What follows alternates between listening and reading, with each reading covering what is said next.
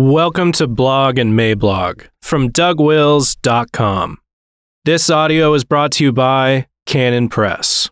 In all of the fracas of last week, Canon Press finally got our very big Cantus order. We had several pallets shipped, and everyone who pre ordered, those orders will be on the way.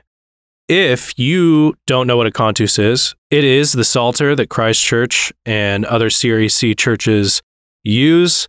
And if psalm singing is something that you're interested in, I wanted to let you know we have plenty of extras. You can get your copy today at canonpress.com.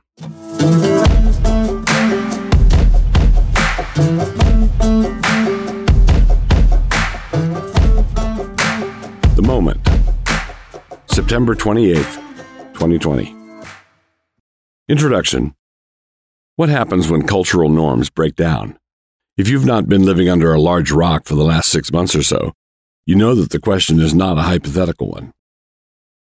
We have had lockdowns, a secession in Seattle, riots, murders, massive governmental incompetence, equally massive governmental overreach, toxic political discourse, arsonists magically turned into climate change, high hypocrisy in the halls of power, a shamdemic, mandatory masking orders, and I believe that more than one observer has noted that manners are starting to fray. Axiomatic granite. Presuppositions are like the granite bedrock down below. Everything rests on it, but the outcroppings where you can actually see the granite are only here and there. The bedrock is what it is, regardless of what the people living up on top of it might think. The true bedrock is what we're told in Scripture about our creation by God and of our sinful fallenness. But some of our secular pomo Johnnies have postulated that marshmallow cream would be much nicer than granite, and so they proceed on that assumption. Denizens of the left have a baseline assumption that peace and the flower power that brings it are the natural birthright of mankind, and this natural condition, our rightful possession, is assumed to be oppressed, afflicted, seized, manipulated, tormented, and so on by the man, the establishment, by Western culture, otherwise known as the intersectionality of all vice. In contrast, a baseline conservative assumption is that the root problem lies in every human heart. As Solzhenitsyn once put it memorably, the line between good and evil runs through every human heart. So for us, culture and cultural norms have the net effect of creating boundaries and limits that protect us all from one another. In other words, conservatives believe that human nature is a powder keg, and this is why we post all those no smoking signs outside the room where we keep it. Liberals believe that human nature is an innocent prisoner locked up in the cell of oppressive cultural expectations, and we won't even let him have his cigarettes. As a fitting spokesman for the leftist and revolutionary assumption, Rousseau once said that man is born free, and yet he is everywhere in chains. If that is true, then the problem is the system that enslaves all the innocents. To burn down the system, therefore, is to open cell doors, striking off chains.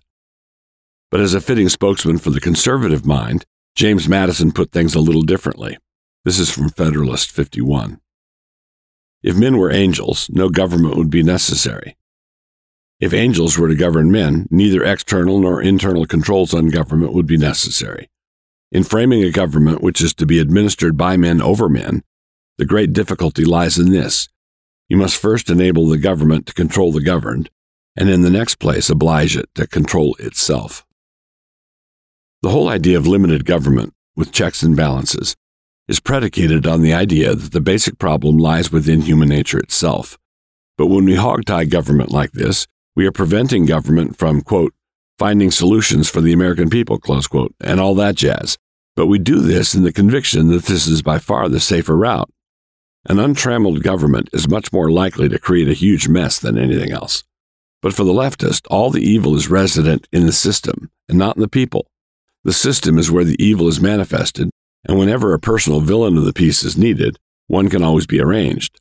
Currently, that villain is the white heterosexual male. But let us grant something. But also, because of mankind's sinful nature, the cultural restraints that protect us are themselves fallible and shot through with folly, which is why liberals will always have something to point to whenever they talk about quote unquote root causes or quote unquote systemic failures or quote unquote embedded racism. For example, when they point to a police shooting that was genuinely unjust, they are pointing at an actual injustice. These things do happen. The world is a fallen place. And this is where the differing presuppositions outlined above come into play. They look at the tourniquet tied on the man's leg and point out, occasionally rightly, that it is soaked in blood and it was dirty to begin with. Yes, that's as may be, but the tourniquet is still serving a vital function. Take the tourniquet off and the man dies. It would certainly be nicer to have a clean tourniquet and to already be at the hospital, but we aren't, and this is the best we can do under the circumstances. But they see an imperfection in the treatment, and being perfectionists, they demand that the tourniquet come off, and come off now. Their presupposition is that a dirty tourniquet is not to be tolerated. I am sometimes accused of making up outlandish illustrations, and after I type it up and post it out where people can see it, my critics imagine me doing a little touchdown dance in my exuberance over my stupid little illustration. With their arms akimbo, they stare at me asking who on earth would do something as stupid as removing a tourniquet because it wasn't clean enough. In my response, I am pleased to present the City Council of the great city of Minneapolis. They were seized up with a great idea of defunding the police and then were filled with astonishment over the rise in crime. There really are people in the world running big cities the way Joe Biden wants to run the country who want to defund 911 and who at the same time want 911 to run smoother and better. Down the systemic drain. Of course, once the arsonists have torched everything, they will have to monitor the ashes in order to make sure that the evil system does not start to take shape again.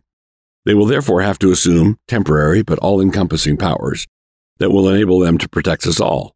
The whole endeavor is for the good of us all, and their regime of totalitarians will be swathed in rainbows and glittery promises and impressive parades. They have done this any number of times and are good at making the promises. They also haven't figured out how to remember that it ended in blood last time. The French monarchy was no picnic, and there were all sorts of problems with it, but the reforming zealots replaced it with the terror. The czars were no picnic either, and yet the bloodbath of communism that followed was a thousand times worse. Batista was a thug, and yet Castro was thugger. But the normals are armed. There's no way to make this next point without being accused of agitating for it, or desiring it in some way, or laboring to bring it about. But the point must be made regardless of how it is represented.